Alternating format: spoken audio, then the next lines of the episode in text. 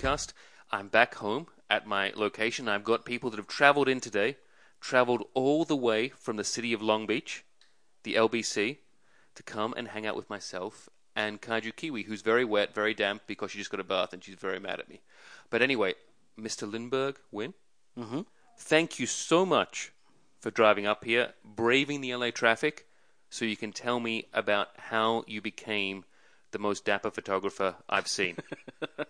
Well, thanks for having me. It's, it's uh, traffic is uh, is its own little organism here, and we got into the window where there was almost no traffic. so you were living the dream, basically. We were living the dream. The uh, the 9 a.m. or more more is like 10 a.m. to 12:30 LA dream of no traffic. And then when we when you send you home, hopefully it's just going to be like in that little window post lunch where it's not going to be too bad. No, it's gonna be it's gonna be effed. Really? Yeah, you think so? yeah, yeah. Anytime past like two to three, yeah, you're done. Oh, we'll try and get you out before two. Oh, don't worry about it. Oh, don't Oh, we'll try it. our It's best. We'll try our best. deal. You'll probably get sick of being like, oh, I don't want to talk to James. The anymore. good thing about being up here is there is incredible tacos, so we could just waste some time and get some tacos. Well, where are you going to go?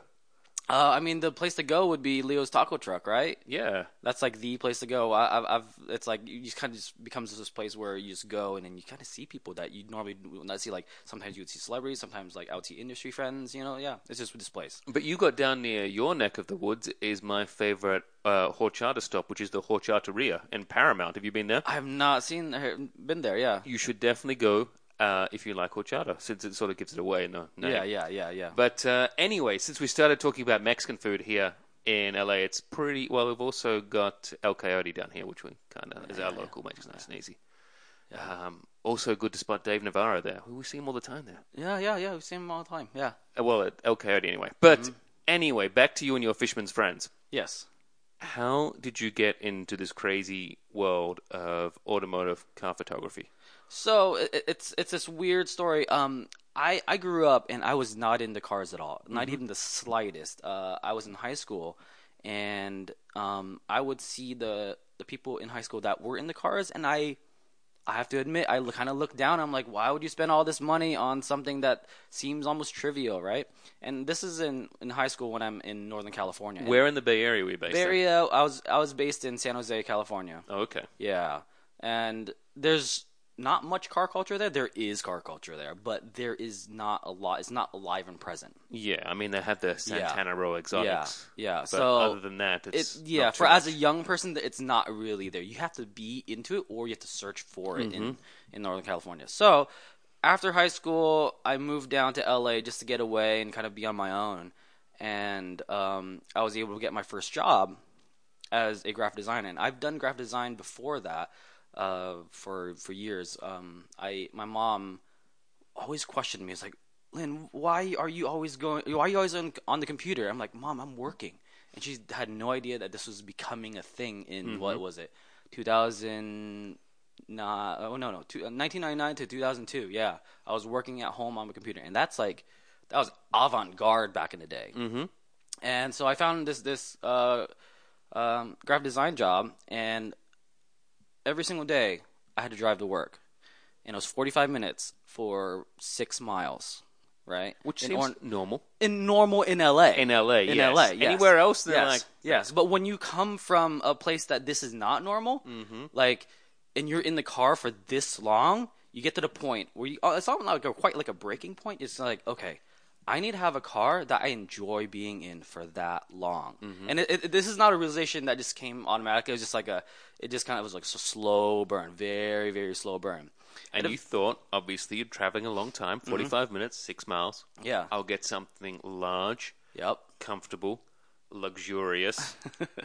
and so, what did you end up with? I ended up with a Mazda Miata. so, which ticks all those boxes, uh, basically. exactly all those boxes, and it had no AC, and it didn't have a radio. And I- See? Even Yeah, better. even better For LA traffic. for LA traffic. Yeah, but as like what was it? as as a twenty year old, a Mazda Miata, and you get 32, 35 miles a gallon, and you're kind of living check by check. It's it's kind of a dream, and you can put the top down. Right? Oh, yeah. Yeah. And so that means basically unlimited storage if you want to move anything. Uh, yep, yep, yep. We've I've moved like a whole giant mirror with it before, and all sorts of things. But that. Once that pop top goes, or not the pop top, the uh, the convertible cup goes down, Drops it's like down? it's- it drops down. It's just it's like nothing else. Even like sitting in traffic 45 minutes and the and you have that sunset light just coming down and you're just like, man, this is it. This Well, is, see, I have the problem with that because if I drop the top down, I just mean I just turn into a lobster. well, I'm tropical, so I'm Yeah, lucky. So you're lucky. Whereas Yeah. me, on the other hand, is Yeah. like, no, no, Yeah. James, you can't do that. No, no, No, someone's no, telling me. No, no. Either you put a hat on or like you just put some sunscreen on, you're fine. Yeah. But um, so like with a with with a convertible though, I always tell people that there's this time where you should not be a convertible, and it's between 9 a.m. to about 2:30, 3 o'clock. That is like not convertible time, or you just even as a tropical person, Mm-hmm. I would not be able to do that because I would burn as well. Yeah. Yeah. I mean, you, there is some restrictions. Unless you're a German tourist or Yes. European tourist, I would Yes, say, and you get yes. that Mustang or Camaro, and you just Oh, want to yeah. go down Route Yep, 1. yep. I mean, anytime you're going to go, you're going to be turned into pot lobster. Anytime, yeah. But but as a tourist, you want to turn in a lobster. You want Yeah, that get story. that full experience. You get the full like, I went. experience. I, yeah. I was on Route One. I was in my convertible, and Yep. then I got sunburnt. Exactly. Uh, so I got the Mazda Miata, and at that time, I was just I was enjoying driving it, right? And I was like, maybe there's other people that like Mazda Miatas as well. And I found this great community um, online, and I realized that they met up every single Friday at this one spot in in uh, in City of Industry. It was uh, it was an In and Out in City of Industry, and uh, I made some incredible friends there that I have like a lifetime of connection through. And from there, it just kind of grew, right? So And how many In and Out burgers do you think you consumed in that time? Um, I think I went to those meets probably every single Friday for four years. Mm-hmm. I don't know what the math is of that, but that's a lot in and out, right? And then were you going straight with the regular menu, or are you going this the secret menu? you always go like like as a new person you always go with the regular menu but as you start eating it more and more you start customizing it Yeah. yeah so you, you just depends on whatever your your flavor is of that day so um yeah and uh from from meeting these people and becoming more and more into my car i started to want to i started to appreciate my car in a visual way mm-hmm. so um I started taking pictures of my car. It was just like regular old point and shoot cameras, and I got to the point. I remember this very clearly. I, I was shooting a picture of my car outside of my house, and it was nighttime, and I was really frustrated on why I couldn't shoot a picture of this car at night, and it turned out well. And I found out there was this like this this my point and shoot had this like uh, I didn't know at the time, but it was basically show, slow shutter, right? And I pressed it, not knowing a damn thing about photography or anything, and then this car passes by while the shutter was open, and of course you get the red streaks. And then that moment, I saw it on my screen. I was like, "Wow! Like I did that." Right, and it makes you feel pretty good. Like Yeah. you have no idea why. And so from there, it kind of like it literally snowballed. From that point on, I was like, "Oh, I got to get a better camera. Like this is really fun." And I start shooting all my friends' Miatas, and then things go from there. Yeah. So where did where did it lead to from there? and how long did you? What happened to your Miata for a start? Uh, what do you mean? What happened to it? Like, Well, have you still got it? I, I don't have the original, but I have another. Oh, okay. Yeah, So, so- what happened to the original then? The Where did it go from you purchasing it and being your daily driver, and from there to how it ended up? So I, I, I purchased a daily driver and I started ricing it and I started going to these rice meets and all that stuff. And then as I started getting more serious with photography, um, I realized it was either I go towards this that I want to do in my life. It's, I didn't know that I wanted to do it professionally. I just knew that I needed certain things in my life, and one of those was a new camera, mm-hmm. right? And as a person at the time that was living check to check, As we were around that yeah, same time. right around and the same time. such at that yeah. age. Yeah. yeah. At the age you live to check to check, and you're like, and you look at a camera, and you're like, I need this camera to do whatever the heck I need. I don't know what I do need it for, but I need But it. I need I need it. need it. I need it. Yeah. And it was twenty five hundred dollars for this camera, Mm-hmm. and I had did not have twenty five hundred dollars, and so I looked at my my my lovely little red Miata, and I was like, well, it's time to go, mm-hmm. and so I sold it, and I bought that camera, and then next thing you know, I uh, yeah, next next thing you know, I was starting to shoot, and what was the camera that you purchased? it was a 5D Mark II, Canon 5D Mark II. Mm-hmm. Yeah, and it was brand new, and it was probably the, it was more expensive than Miata actually bought. So I bought the Miata for 1400, mm-hmm. And then the the Canon was twenty five hundred. I think I sold the, the the Miata with rice on it for two grand or so. Yeah, Yeah. yeah. So I mean, it's profit right there. It's profit, yeah, Yeah. yeah, But yeah, so it just snowballed, and like, and then, um, yeah, it, it, it, it's a really weird experience that I came from not loving cars to absolutely loving car culture, and then somehow I started getting noticed with my work, and people were contacting me for for paid work. Mm-hmm. Yeah. So how did they go? Where did we did you start finding you were getting noticed? I mean, how did that come about? Was it from the people in, that you were meeting with through the Miata scene, or where did it go from there? So uh, the Miata scene was getting a lot of notice at the time because it was one of the bigger meets that was happening in LA um, uh, at that time, and this was like this is the mid uh, mid 2000s, and there was a couple of meets that were really really big, and those of you that are really old school in, in that around that time you would remember uh, Take Back Tuesdays so, or Tab Tuesdays and those were huge. So those are like 100 to 200 car meets every single Tuesday. And then then there was always these these little offshoot meets of like one make meets. And one uh, our meet was we would probably average 20 to 40 cars uh, um uh, like for a week and Which is a good turnout. Which is a good turnout for a single make. yeah for a single make meet and uh and yeah so um I forgot where I was going with that Where, did you first get paid? Oh, That- first all get paid. yes, yes. Sorry. Um, and so as the meets were getting bigger, we were starting to get noticed Mm-hmm. from everybody. And one of the things that we did get noticed from is we got noticed from uh, from Mazda headquarters in Okay. Irvine, Yep. And they were contacting me and other people from the meet that were organizing these meets. And they were like, "What are you guys doing? What are you guys here for? Why are you guys like?" And they started asking these questions because they were about to come out with their, with their third generation Mazda Miata, Mm-hmm. right? Which is the MX-5. Everyone calls it Miata. Doesn't matter what's on the nameplate; it's, Yeah. it's called Miata, no matter flat out. Yeah. Right. So they're about to come out come out with it, and they were asked. They wanted to know why the youth were so enthralled in these little cars. And so they had designers come out during meets, things like that. And once people started getting hearing about that, it started getting more and more, um, you know, attention towards the meet. And and I got approached from some old friends, uh, and they ran this website called ColdTrackDays.com. Mm-hmm. And they they're like, hey, we like your work. Uh, they're based out of they were based out of Seattle, by the way.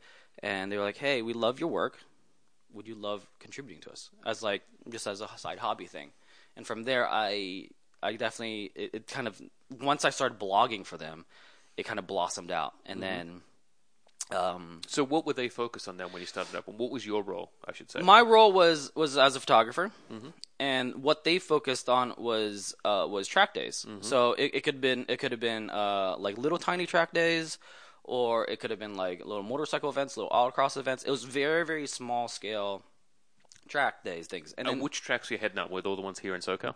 Uh, yeah, all the ones here in SoCal, so it'd be Buttonwillow and Willow Springs, and I think that's kind of mainly what I covered, just because I couldn't drive out anywhere else, budget wise, Sure.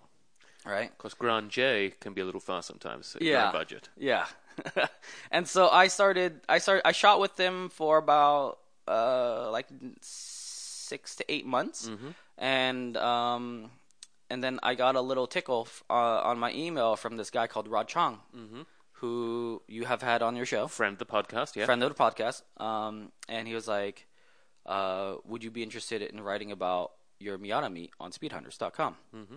And I did, right? And I was like, I, I would love to, and I did, and the reception was incredible. And this is 2008, yeah, 2008, um, and the reception was incredible. And he wrote back, and he's like, "We would love to have you back."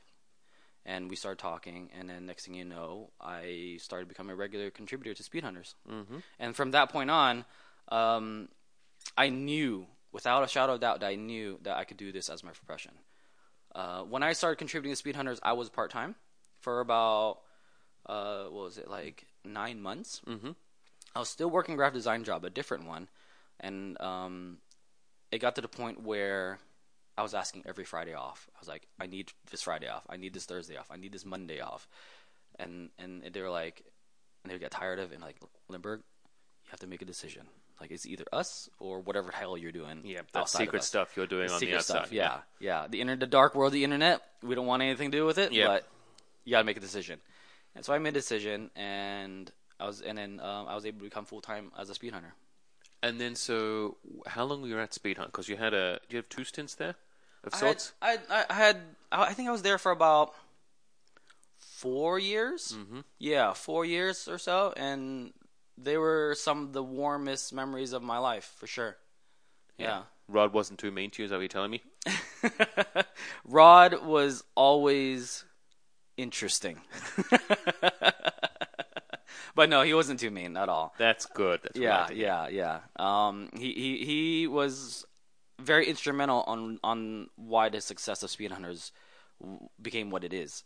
Um, and so yeah, and he he did, he did push us, and he pushed us to uncomfortable parts, not the uncomfortable parts, but uncomfortable things to do, and got out of our boundaries. And uh, and um, as a person of minority, Mm-hmm. when someone asks you to fly to the middle of the South to shoot a drag racing, and as a minority, you get a little scared, Sure. right? I mean, just going to a drag race, it's a little scary, Right, right? Just yeah. from if you've never been before. Yeah, if you've never been before, and you have to go to a drag race. and you have to go to a drag race, and then here your editor's going like, "Hey, I, kn- I just go. You're gonna have a lot of fun." Um, and uh, and I did, and it was it was amazing. Yeah. it opened my world up, and and I have a lot of thanks to Rod for opening up my car culture palette. Mm-hmm. Yeah. So, where in those first four years with Speed Hunters, where did it, aside from the South, going to shoot drag racing for the first time, where else did you manage to go? What other things do you sort of like tick off Um, I, on the automotive spectrum?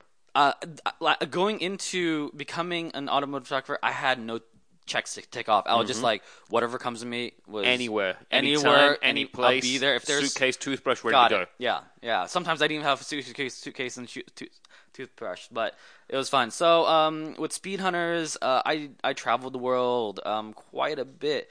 I went to China, I went to Portugal, I went to England, all over the United States because that's kind of it was just I was based out of it. So like, yeah. Um, primarily focused on drifting, and then I did two seasons of ALMS through Speed Hunters. Mm-hmm. Um, Long live LMS, by the way, which is the better series. Ooh, someone's being controversial.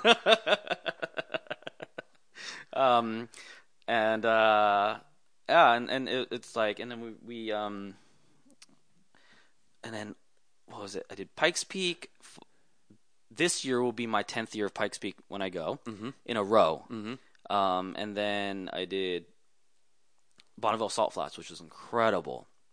El Mirage uh, speed speed challenges too, and then like the the mile stuff, and so yeah, all over the spectrum, and uh, it's it's been great. so, being, we'll just jump on this quickly. So, being a te- almost a 10 year veteran of Pikes Peak, Uh-huh. what tips would you have for anyone going to Pikes Peak to watch? Uh, most important tip is whenever you wherever you fly in, whenever you fly in, pound water. So pound a gallon of water and then pound a, a Gatorade right afterwards. You're gonna pee a crap load, but this is what you want to do. You want to go from yellow to clear because if you don't, you're gonna die on a mountain. is, is this from experience, or did someone was kind enough to tell you that before? Uh, this is from experience. Um, I didn't. I didn't. Luckily, I've never gotten a um, what was it, altitude sickness. Mm-hmm. But I've gotten to the point where I have had uh, like a little bit of a headache. Yeah. But it wasn't like a pounding, like immobile, Which can be pretty devastating, It's I will say. devastating. Yeah. Yeah. So as if if you were to go to Pikes Peak, slam water. Mm-hmm. Never drink alcohol, which is not a good thing. If you enjoy alcohol, you don't want to drink it uh, when you After, first get it. after, After yes. kind of avoid the coffee Mm-hmm. because that dries you out too. Um, it basically anything that dries you out, avoid it for the first couple days. Yeah. because then you'll be fine afterwards. Okay. Yeah, because once you get up to what was it, uh, Devil's Playground at eleven thousand feet, it's gonna hit you. Yeah. And another thing that a lot of people don't talk about at Pikes Peak is that when you're at altitude, you fart and you pee incessantly. You don't have a choice. You just it just happens because it's just getting pushed out of you. Well, I knew about the peeing, but I wasn't aware of the tooting as well. The tooting. So so the tooting. So it's funny story with that one. I was uh, we were at Pikes Peak, and um, we were working this job. I was I was with uh, Will Roegge, a, f- a friend and colleague, and then a bunch of other people, Justin Shreve, and uh, we were all working together, and we all had radios. And uh, one of our friends, Joshua, uh, Joshua Heron, was walking back to us from wherever he was. And walking back to us was an uphill, right? And for some reason, he had his walkie talkie on the whole time, right? So we were hearing him grunt the whole time, but it's also, it was in his back pocket. So he was grunting and tooting at the same time the whole way up. of like a real sound, uh, Yeah. a cacophony of sound, one might say, a full Yes. visceral experience. It's like your own surround sound. It was, and so yeah, um, Pikes Peak.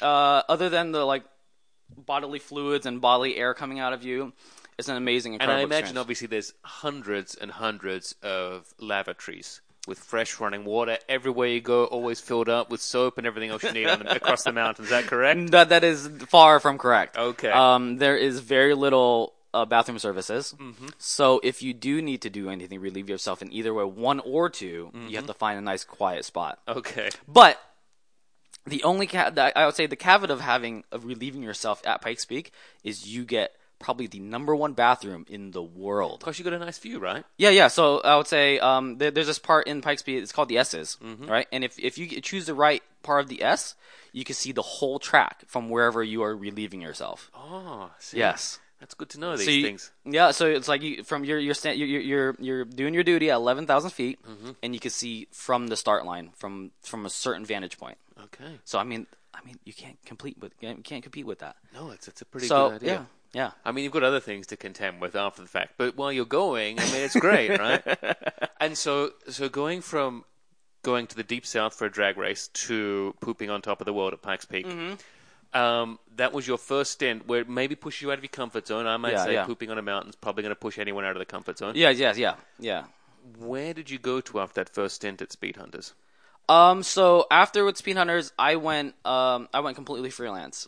Um, I was during that time with Speed Hunters, I was able to make enough connections with the industry and become friends with so many people throughout the industry that uh, I was able to go on my own completely. Mm-hmm. And um, for the first couple years uh, of afterwards, I did a lot of commercial photography th- with agencies and working with manufacturers, Okay. uh, car manufacturers. So, which were some of the manufacturers you were working with then? So uh, uh, I worked with Nissan. I worked with Tesla. Um, I worked with Mercedes, um, Mazda, Mitsubishi, um, Ford, Chevy. Pretty much everything other than the really really expensive brands. okay.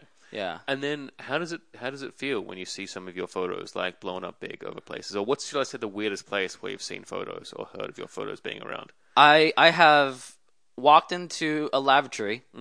And I've stood in front of a John, and there was a photo of mine right in front of it. I was staring; it was right in my face. There you go. See? Yeah, so that's kind of like that's when you know you've made it. That's when, when you- you're above yes, a urinal. when you're above a urinal and you're staring at your own photo, for sure. You're really, really Yeah. uh, looking Yeah. back at yourself Yeah. at that point. Yeah, I, I would say like um, seeing your, my, my own photos on top of the convention center, like huge at, at SEMA, is great.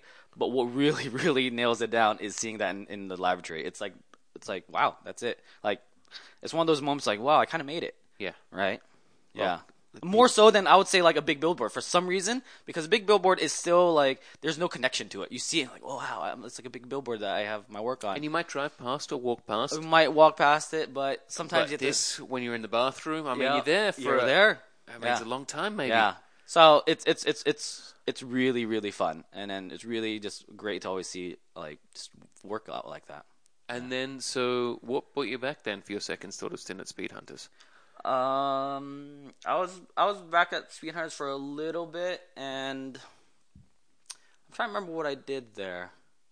Because I just read your article last night in 2014 saying I'm back, Yeah, better than ever. yeah.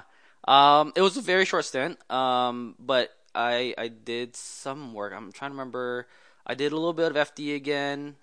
Um, I got cobwebs right now, man. That's all right. But then, Yeah. where, after your short stint at Uh-huh. Speed Hunters, where Yeah. did you go back to freelance? Well, then, Uh, or yeah, what yeah, yeah. So, so during during that time while I was at Speed Hunters, it was it wasn't a full time thing. It was Mm-hmm. it was a part time thing at Speed Hunters. It was contractual and it was per story basis, and I was still doing my own freelancing. So Mm-hmm. basically, when I stopped being full time at Speed Hunters, I was freelance this whole time. So I'm now about to get in my tenth year of being a freelance photographer.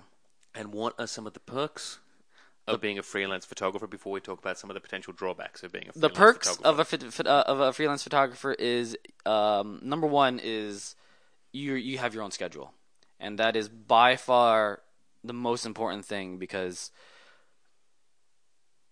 when you work a, like a day to day job, and you have to go to the doctor or you have to do a certain errand, you have to take the day off. But as a freelance, anything, you have you could go okay, I could go and I could do this, and it doesn't like it doesn't impact me in any way. Like I'm not losing my hours of work, right? Mm-hmm. And so schedule is so important. Um, you're having your own schedule is so important, and uh, How busy is your schedule? um, when I first started, I was very busy. So uh, I would say there were there were moments where I was travel in between travel so much that I didn't even have time to do laundry. Right. So I went home, repacked what I could, and then um, and then went off again. but but now now uh, as like someone that's that's that's been doing this for a while, I have more control over over what work I, I accept and don't accept, right? And that really opens me up. And so my work life balance now is incredible. Yeah, and it's best it's ever been. And so, does that mean when you say you get uh, the opportunity to pick and choose, so to speak? I mean, obviously, it's a great position to be in when you can pick and choose. Yeah. Does that mean that sometimes you can also branch out and it's not always automotive focused? Have you done other projects, or what about that? Uh, my bread and butter is, will always be automotive, but I do a little bit of weddings. Um, I probably do about ten weddings a year, and then um, uh, it's it's really weird that like an automotive photographer could do could enjoy weddings, right? but I highly enjoy weddings. What do you enjoy so much about weddings? Okay, you you ready for this? I'm I'm, ready. I'm, I'm about to be really cheesy. Please. Right. So I the mo- the most important thing I enjoy about weddings is being able to photo- photograph love. Right. Bless. But I know, I know, it's beyond it's gone, from, cliche. it's gone from going number twos on Yeah. and Yeah. staring at yourself in a urinal to talking about love, marriage. Yes, yes. So like, I'm a hopeless romantic, Mm-hmm. and as a hopeless romantic, you always want to see people happy, and as a wedding photographer, you get that opportunity. And uh, and and and and, and as a wedding photographer, you get to see the people that are extremely in love and the people are just barely in love, and you get to see that that variation, and it's great. So, I think that's one of the, the key things about if you were looking to be a wedding photographer, I always tell people there there's like a couple of things that you have to um, have to to really enjoy it. Not like, hey, I'm gonna make a lot of money into it because that's great. You're gonna make a lot of money into it if you do like 30 weddings a year. Because wedding photography is not exactly cheap. It's not cheap, right? Especially when you have like three photographers, a videographer there, etc. Mm-hmm. I mean, I see teams No. like five people. I'm like, mm-hmm. ooh, that's a lot of people. Yeah. So, and I always tell people if you're going to be a wedding photographer, you have to believe in love, mm-hmm. which is uh, what some people don't believe in love, and that's fine. But you have to believe in love because you're photographing it, and then you have to believe in the sanctity of marriage, and then, and you have to just believe in in the goodness of humanity, right? So those are the three things that are like, like, like I said, I'm here talking about like urinals and stuff like that, but like when wedding photography, that's so important. That's like more important than anything else in wedding photography to me. Mm-hmm. Because if you don't if you don't have those three, then then you shouldn't be doing wedding photography, right? That just becomes a job, not something you love doing and you get paid to do. There's, there's huge differences there. So it goes like with with cars as well. So Okay. Yeah. And then, so has there been any? Uh, what has been some of the fun weddings that where have they taken you on locations or anything like that, or what's some of the things that you seem to be so enamored with shooting weddings? Um, so uh, I was, l- um, let's see. I've been lucky enough to do destination weddings, and that like uh, my love of travel and my love of photography, and then my love of weddings. That's all three things combined. So you know, I've been to Turks and Caicos, I've been to Dominican Republic, um, uh, I've been let's see, I've been to Maine, and just kind of everywhere. And then I've actually we should, uh, I shot with uh, Alex Wong, which you should probably have on here. Okay, well, if you can bug him for me, that'd Um, I be will great. bug him for you. He should be here for Long Beach. Uh, for Long Beach, so Mm-hmm. I'll bug him about that. I shot me and Karissa. We shot uh, a wedding in the Philippines um, a couple years ago, and that was one of those beautiful weddings I've ever shot. So yeah, and then and then there's also this this marriage of my automotive side and the wedding side. So I have been able, I've been lucky enough able to shoot um, industry friends' weddings as well. So it, it goes hand in hand. Yeah, and hopefully, does that mean they always like bring their own like their cars and everything to the weddings? How's that often does that happen? I can imagine them like showing up and being like, "Yep, this is what I came in." Um, it depends on the couple. uh, so sometimes if the lady's not into it, then there's no cars. But no, sometimes I would I would say sometimes if you shoot an industry friend's wedding, the be- the the parking lot definitely becomes mini uh, Tokyo Auto Salon. Mm-hmm. So Yeah, I mean, I can imagine that. Might yeah, yeah, happen. yeah. And then so so with that being now, so what are some of the most recent uh, things you've been doing? Not on the wedding side, but on the more automotive side that you've been photographing. Um, so uh, I've been lucky enough to have a mentor and of Jeff Zwart. Um, he kind of I met him a couple years ago, um, and he kind of took me under his wing a little bit. I've been trying to get him on the podcast, but he's a very busy man. It would seem. You might have to go to him. Well, there's that Yeah. too. No, He's, it's, he's in Costa Mesa. yeah, no, but it's a case of he's still got he's got a very busy, very busy, hectic schedule. Yes, yes. I could help. I could help him bo- Okay. bother you for. That's him. right. Yeah. I'm trying to get him because we're trying to do the Luftgekühlt thing, Yes.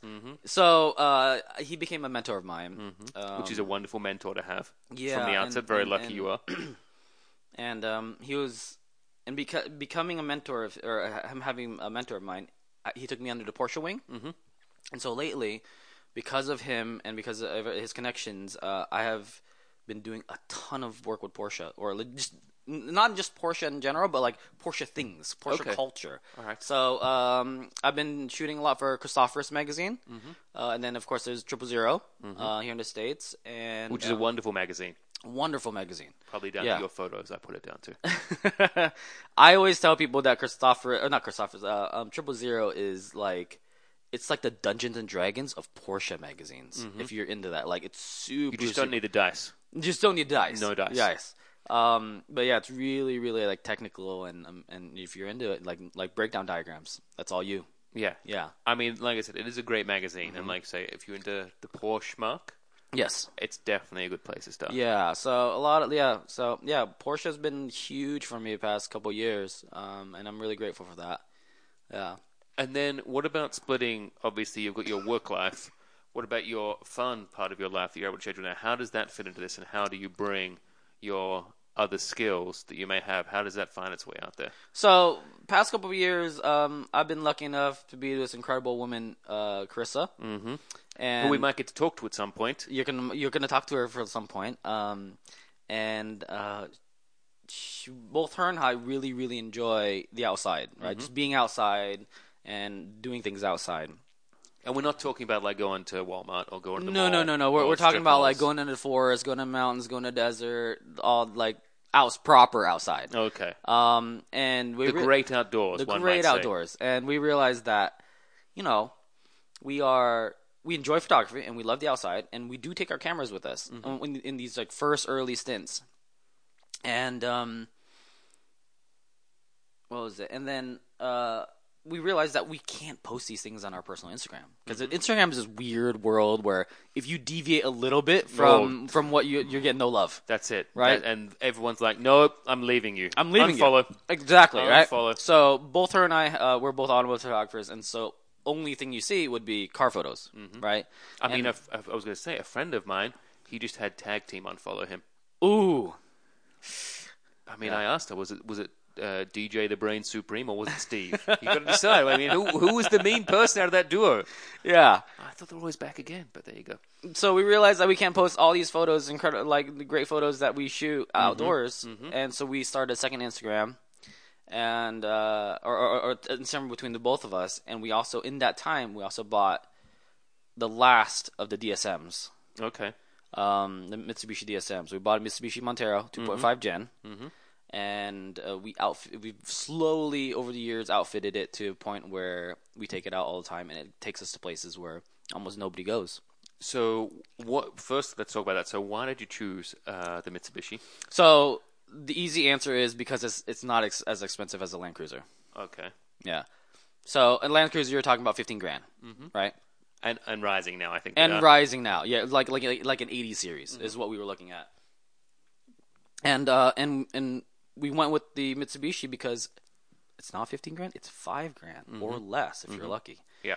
And it's better outfitted than a Land Cruiser. Okay. Yeah. Wasn't aware of that. So front se- uh, heat seaters, which does not come with Land Cruiser. which is very important, Very important. especially if you're going somewhere chilly. Yes.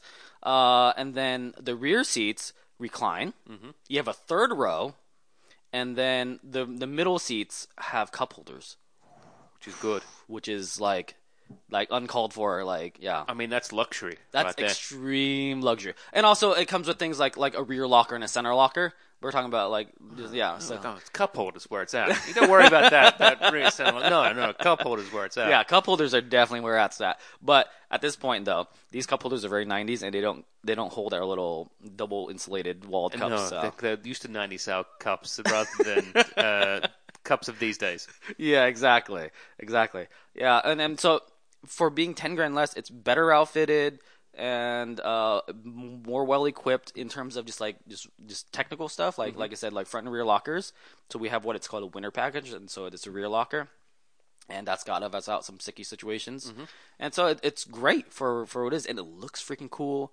Uh, and and ours is what you call a 2.5 gen, and it, they have what's called blister fenders, and I call it I call it a stock it bunny kit. Ooh, I like it. Yeah. And then, so what else have you done to it over these years? Where you've had it? What ch- the changes you've had to make over time? I should say So we we had to we did- make it the ult- almost ultimate off-roading vehicle or adventure vehicle, one might say. um we have a lift. Uh, we have like a 2.5 inch lift, and then we have off road tires from BF Goodrich. Uh, which was one of the biggest things, um, because you know people always ask you like, what should I do first? Like tires before anything, all right? Like that's that's the most important thing is tires. You don't even need a lift; just get proper, good all terrains. Mm-hmm. And then um, from there we have uh, what was it? The front skid plate from Adventure Driven Design, and then and then we slowly the back of the truck is really transformed because that took organization is the most important when you're out in the middle of nowhere. And so we we start out with Costco boxes and keep pulling them out in and out of every trip and every campsite. And eventually we had we got a drawer system, mm-hmm. and we have a fridge now, and then we have a solar panel, and we have a rooftop tent. Yeah. a rooftop tent. Yes, a rooftop tent. And how important is the rooftop tent? It it is is not super important, but it looks damn cool on Instagram. Um, And you're doing it all for the gram, of course. all f- for for the gram. Yeah, yeah, exactly. Everything's for the gram. Uh, it's it's definitely like I'm 50-50 on the rooftop tent, right? So one part of me says it's really cool because you're off the ground, mm-hmm. and that's a good thing because if you're staying somewhere cold, you're ground's off the ground. cold as The ground is cold, right? So if you're. I mean, I think for us, you're we're like six feet off the ground, Mm-hmm. um, and it, it really helps with the cold. So we we've stayed in below a little below 20 degrees in the cold, Mm-hmm. and it's been okay. But when we stayed in 25 on the ground, we were dying. Yeah. Yeah, so there's a big difference. Yeah. What about wild animals? How often have you were you attacked by bears before you got the rooftop tent, and then post rooftop tent? So wild animals is well, you you know, like they, they, they, the rooftop tent was developed in Africa for the wild animals, and we don't have giraffes and lions and things like that here. So it's definitely more of a cool because you want to do it thing here in the United States, but um, it's important just a little bit. We have bears and we have wolves, and we've stayed in places where we've heard both. And um, we weren't in the truck, but we've come back to the truck once, and we have a trash can in back of in our rear tire, and it was slashed, what through a bear because there was trash in it. Yep. Yeah, um, So Yogi was like, we were lucky. yeah. Yeah. So, um, it's not that much needed for. It's just I, I would say a rooftop tent is literally for Instagram cools right now. Yep. Um, Unless all you do is Arctic driving, and then it's kind yes, of unless you in, unless you're in like Australia Mm-hmm. or the Arctic or Africa. Um, yeah, th- those those are the countries that actually need it because they have things that eat you out there. Yeah, I mean Yeah. everything gets you in Australia. Everything gets. Have you seen the si- size of the spiders? I have this story. This okay. I shot Luftgekühlt.